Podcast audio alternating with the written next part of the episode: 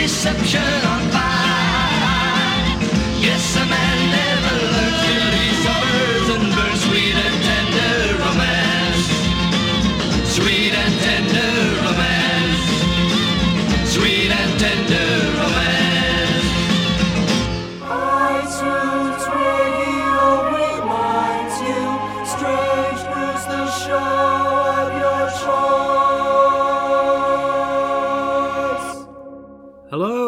Welcome again to the Strange Brew podcast. My name's Jason Barnard, and that was Carter Lewis and the Southerners way back from 1963 with Sweet and Tender Romance. It's because I've got the huge pleasure to welcome John Carter here today, one of the biggest and best songwriters of the British music scene of the 1960s, but also an amazing singer and record producer. John joins me today, as well as his wife, Jill Shakespeare, also a songwriter with John, to talk about his fantastic career and the new 4 CD collection out on Grapefruit and Cherry Red, collecting all his key work. So let's hear my chat with John. Hello, John. It's uh, Jason Barnard here. Hi. We're here to talk about the John Carter story and your career more broadly. Sure thing, yeah. Maybe it's good to uh, start at the beginning. And um, is it right that it's you and Ken, in terms of getting into the industry, were just like knocking down doors on Denmark Street? Absolutely, yeah. I remember it well. We just went round Denmark Street a few times, knocking on doors until someone said, Well, come in, we'll discuss it. And uh, we were lucky at one time, then, then that was it. We were in. And you knew Kenneth from school, is that right? Yeah, we're at school together, yeah. In Birmingham, yeah. And so was the idea to almost form a group around you both, which is why Carter Lewis and the Southerners came about. Well, we got to know people, didn't we? That uh, but we we were doing uh, some sessions, you know, for people, and uh, we'd meet other people that we thought, oh, I know you from so and so, and we've become friends. So it all worked like that. And even in those early days, the songs were so strong, uh, such as Sweet and Tender Romance, for example. How did you write songs with Ken? Well, it's, it's very difficult to explain, but we just got together.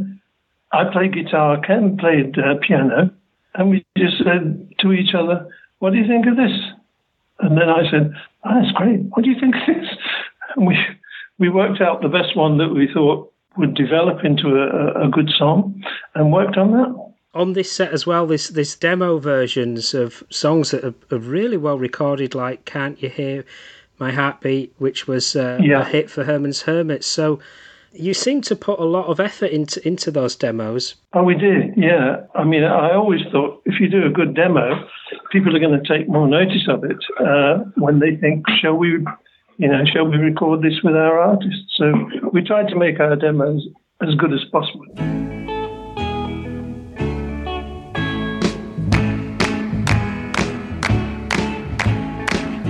Every time I see you look.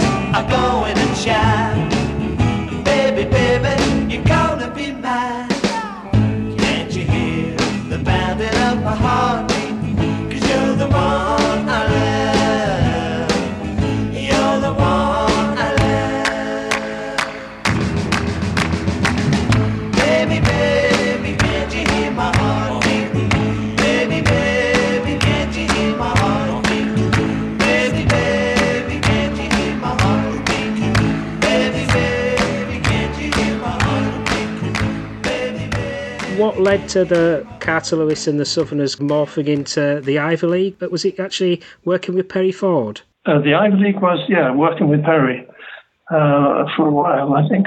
We wanted a group of three people, so we needed one more, the me and Ken, and uh, we had to get another one in for good harmonies. Yeah. So we knew Perry from somewhere. He was around Denmark Street all the time, like we were. And, uh, you know, we bumped into him and said, You fancy coming and joining us? And he did. All three of you were on a, a lot of other artists' material, and um, and that included I Can't Explain. I understand that in terms of getting involved with that, you actually didn't know what session you were going to be on. That, that's right. You just got a you know phone call saying, you know, we were asked to go and do a, a session. We didn't know who it was going to be with. You just turn up, and uh, in fact, most of the time they don't give you any music to look at. You just make it up as you go. So you, you listen to the song that they're trying to do and um, make up your own harmonies. What many people won't know is that you were on tracks by Tom Jones, Jeff Beck, and, and even uh, Chris Farlowe. All the goodies, yes. yeah, we were. But you know, isn't it, with, with people that do backing vocals, uh, they don't get a mention really. It's not important to people. They just want to hear the, the final record, and if they think, "Oh, this is great," they go and buy it. But they don't say, "I wonder who was on the back end vocals."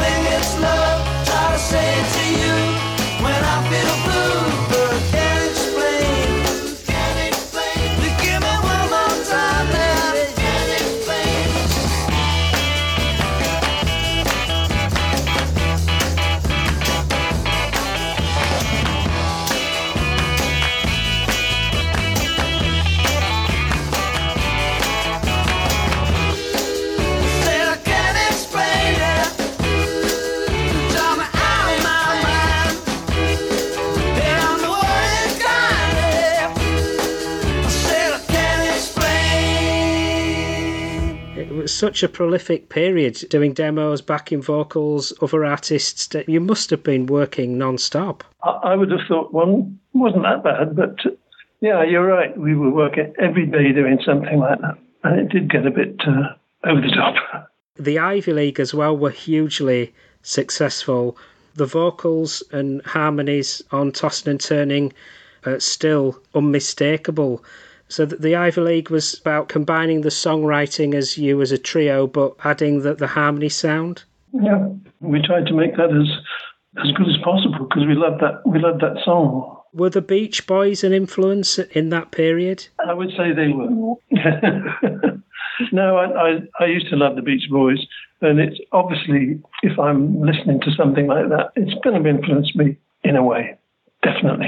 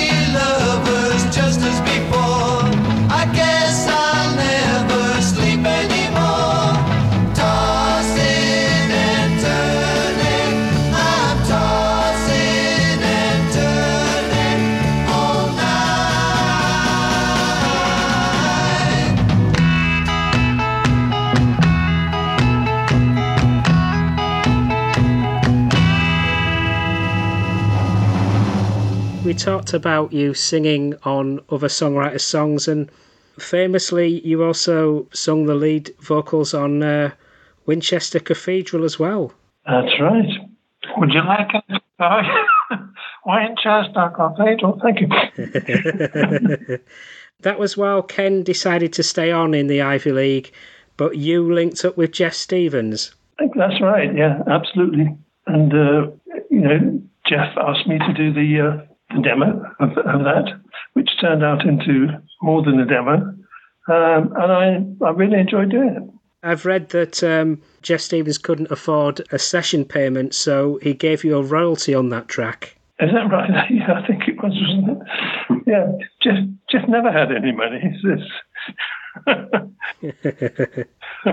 well, it was a hit everywhere, but it even topped the charts in America. So you must have been very grateful of taking that royalty. Yeah, absolutely. That was one of the uh, the best things I'd done. I think you know for for money anyway. no, I enjoyed I enjoyed doing it.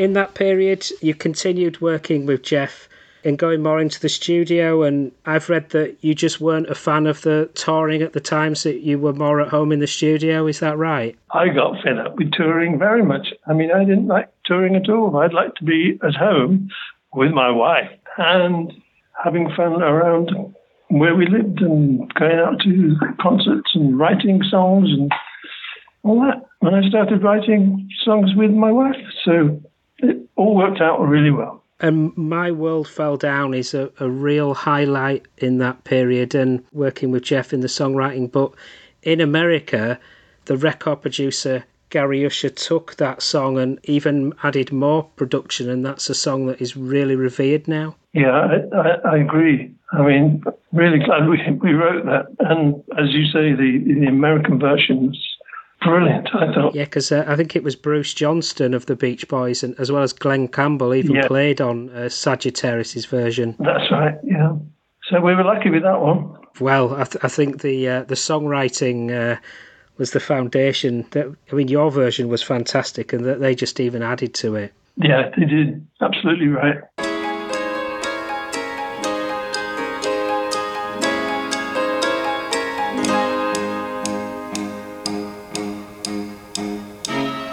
Just like a breath of spring, you came my way. I heard a bluebird sing,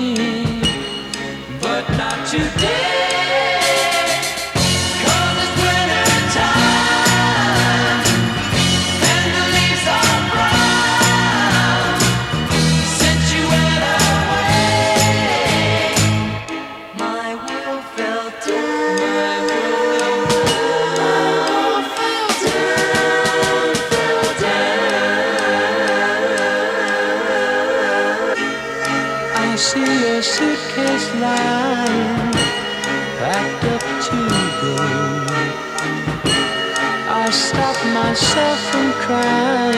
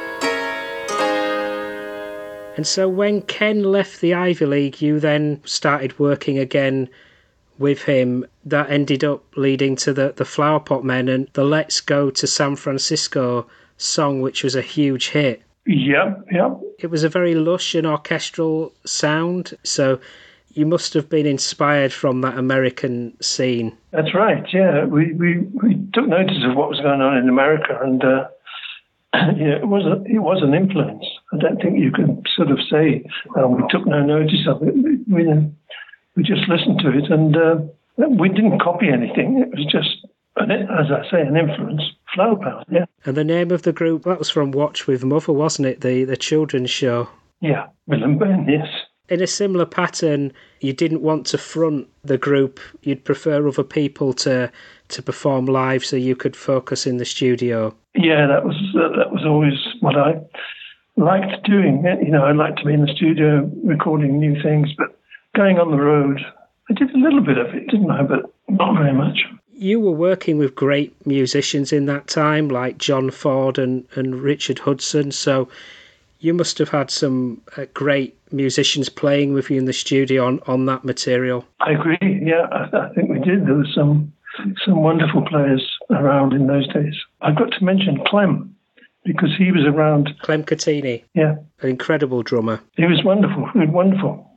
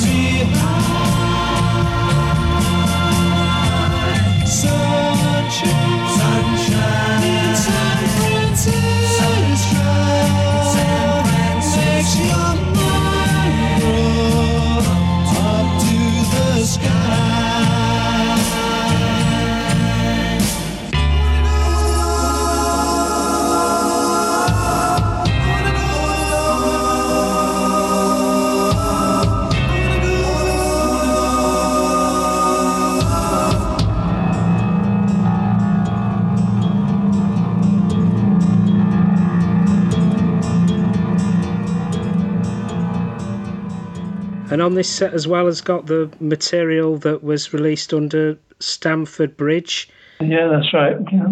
The link up on Stamford Bridge that originally was started through the football song Chelsea, I think. Chelsea, Chelsea. And then soon after that, you were working with Geoff Stephens and, and wrote Knock Knock Who's There that was performed by Mary Hopkins. That's right. Yeah. Oh, the publishers asked us to write it. Yeah. And this was the period where you, you really started writing with your wife Gillian as well. The material was just as strong at this time, such as Dreams a Ten a Penny, that was uh, released under the Kincade name. Yeah. The work with, with your wife uh, deepened and in that time. We loved writing together, didn't we? Oh, yes. Uh, it was good that we were both in the same place, being able to bounce ideas off each other. So, you know, I was around. If John had an idea, he'd play it to me and see if I wanted to work on it. And I'd go away and have a think and come up with some ideas. Mm. It all worked very well. And did either of you particularly focus on one side of the songs, like the melody or the lyrics, or was it combined? Oh no, I'm I'm just the, the lyric writer. I mean, Right. John is the musician, and he also had ideas about the lyrics, and he would also give me a heads up as to what uh, how a lyric should go in order to sing right. Yeah.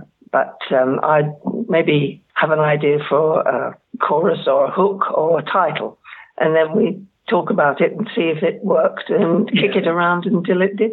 That was usually brilliant. She's great. I'm handy in cheap.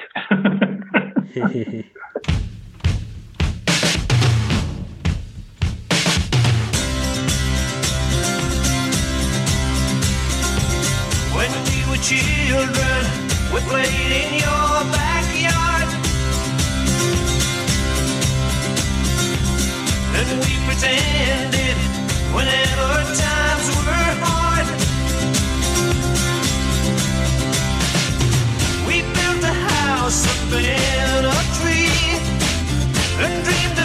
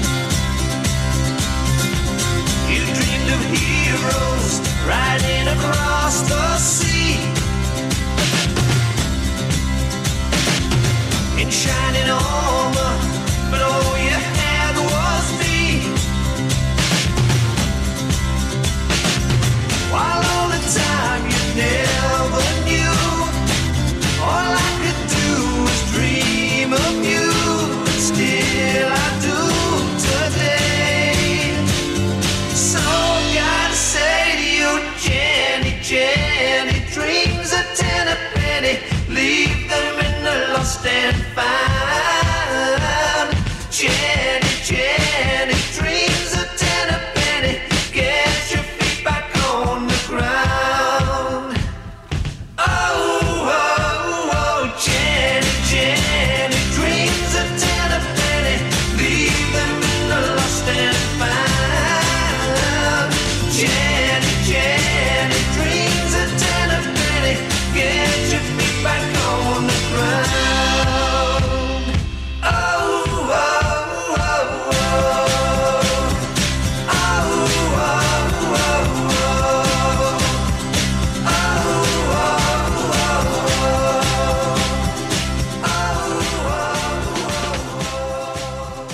And that continued with Beach Baby as well, which came came under the, the First Class name, which it, it was almost like a, a British version of, of the Beach Boys sound. Was it uh, it was, yeah. was it sort of consciously written for, for, for that style? I don't think it was. It was just that kind of song, wasn't it? Well, you know more about that than Yeah, it just that song needed that kind of, uh, big orchestral. yeah, Yeah. yeah. And on Beach Baby, I think it's Tony Burrows who, who did the, the lead vocals. So you've got a strong association with Tony, who, who sung quite a lot of your material. Oh yeah. Oh. He's he's been a friend for years and years and years. You've done a session with him, sessions Yeah. with him all from way back, so you back, know yeah. him a long time. Know know him very well. And the amazing thing about uh, Beach Baby is that that song was a huge hit in America, which selling sands to, to Arabia or something. It was quite amazing that that you were actually emulating their sound. Quite gratifying, really. Wasn't It was surprising as well.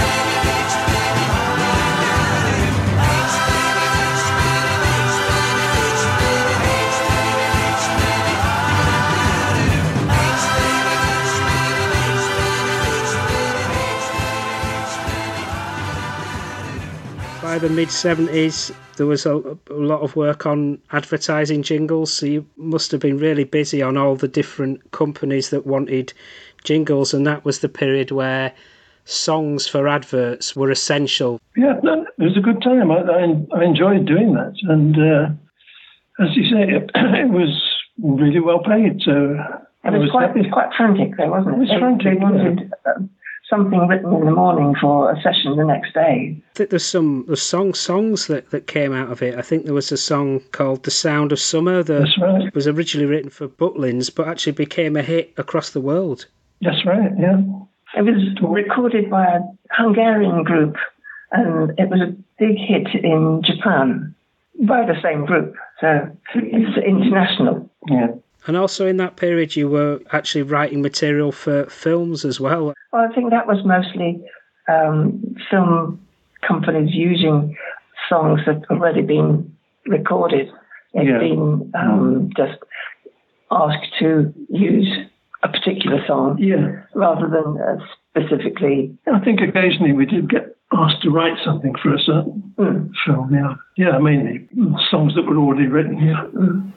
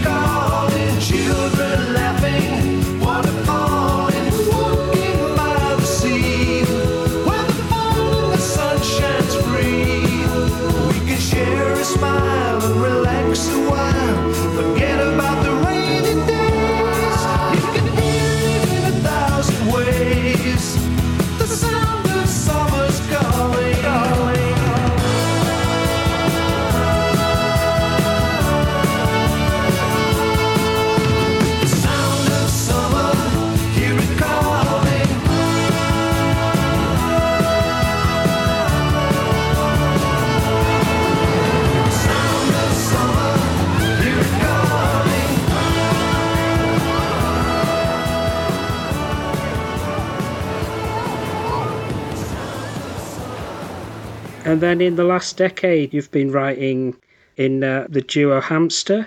There's some really great material there, like your reply made me cry, which combines a bit of Latin styles, but also Yeah. some of the core melody that you've always had, John. Um, that must be great to have new material coming out.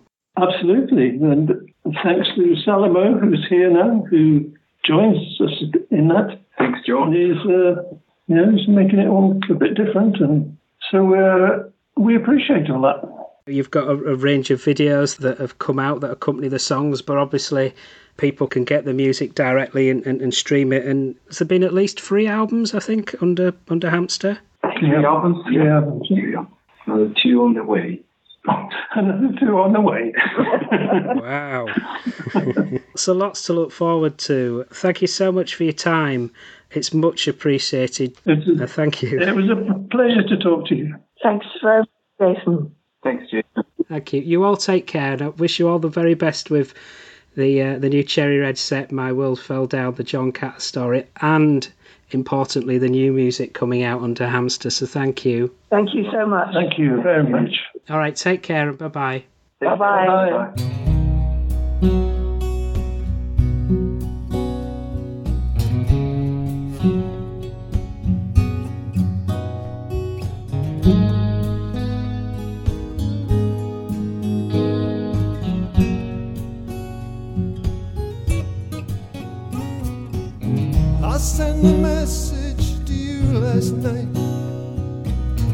I said I'm all alone, need to hold you tight.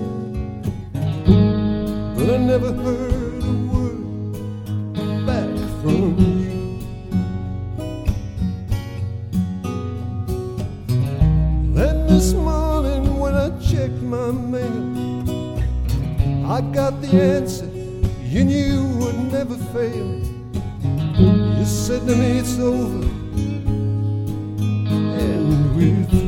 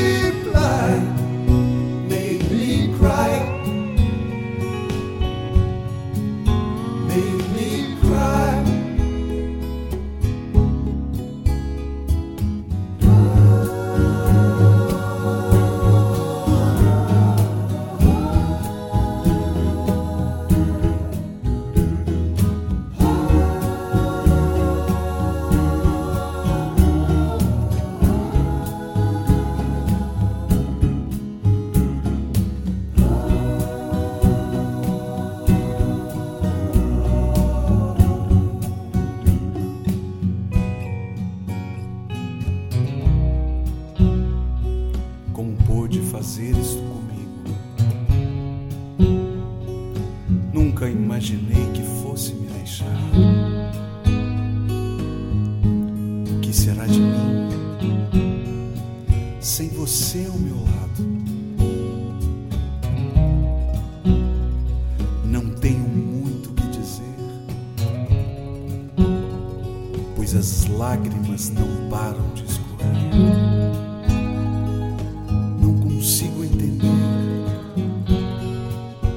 Sua decisão para mim foi um espanto. Que até então apenas pensava em seu canto,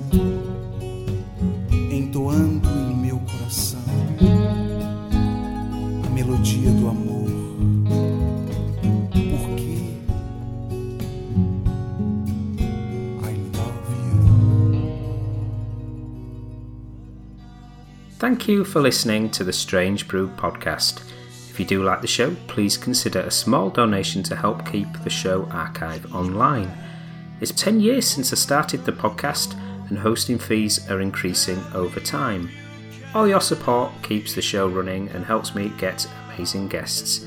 To support me, just go to thestrangebrew.co.uk where you'll see a donate button on the homepage. Thank you very much. Plus, any reviews on your podcast services help to spread the word too. Thank you.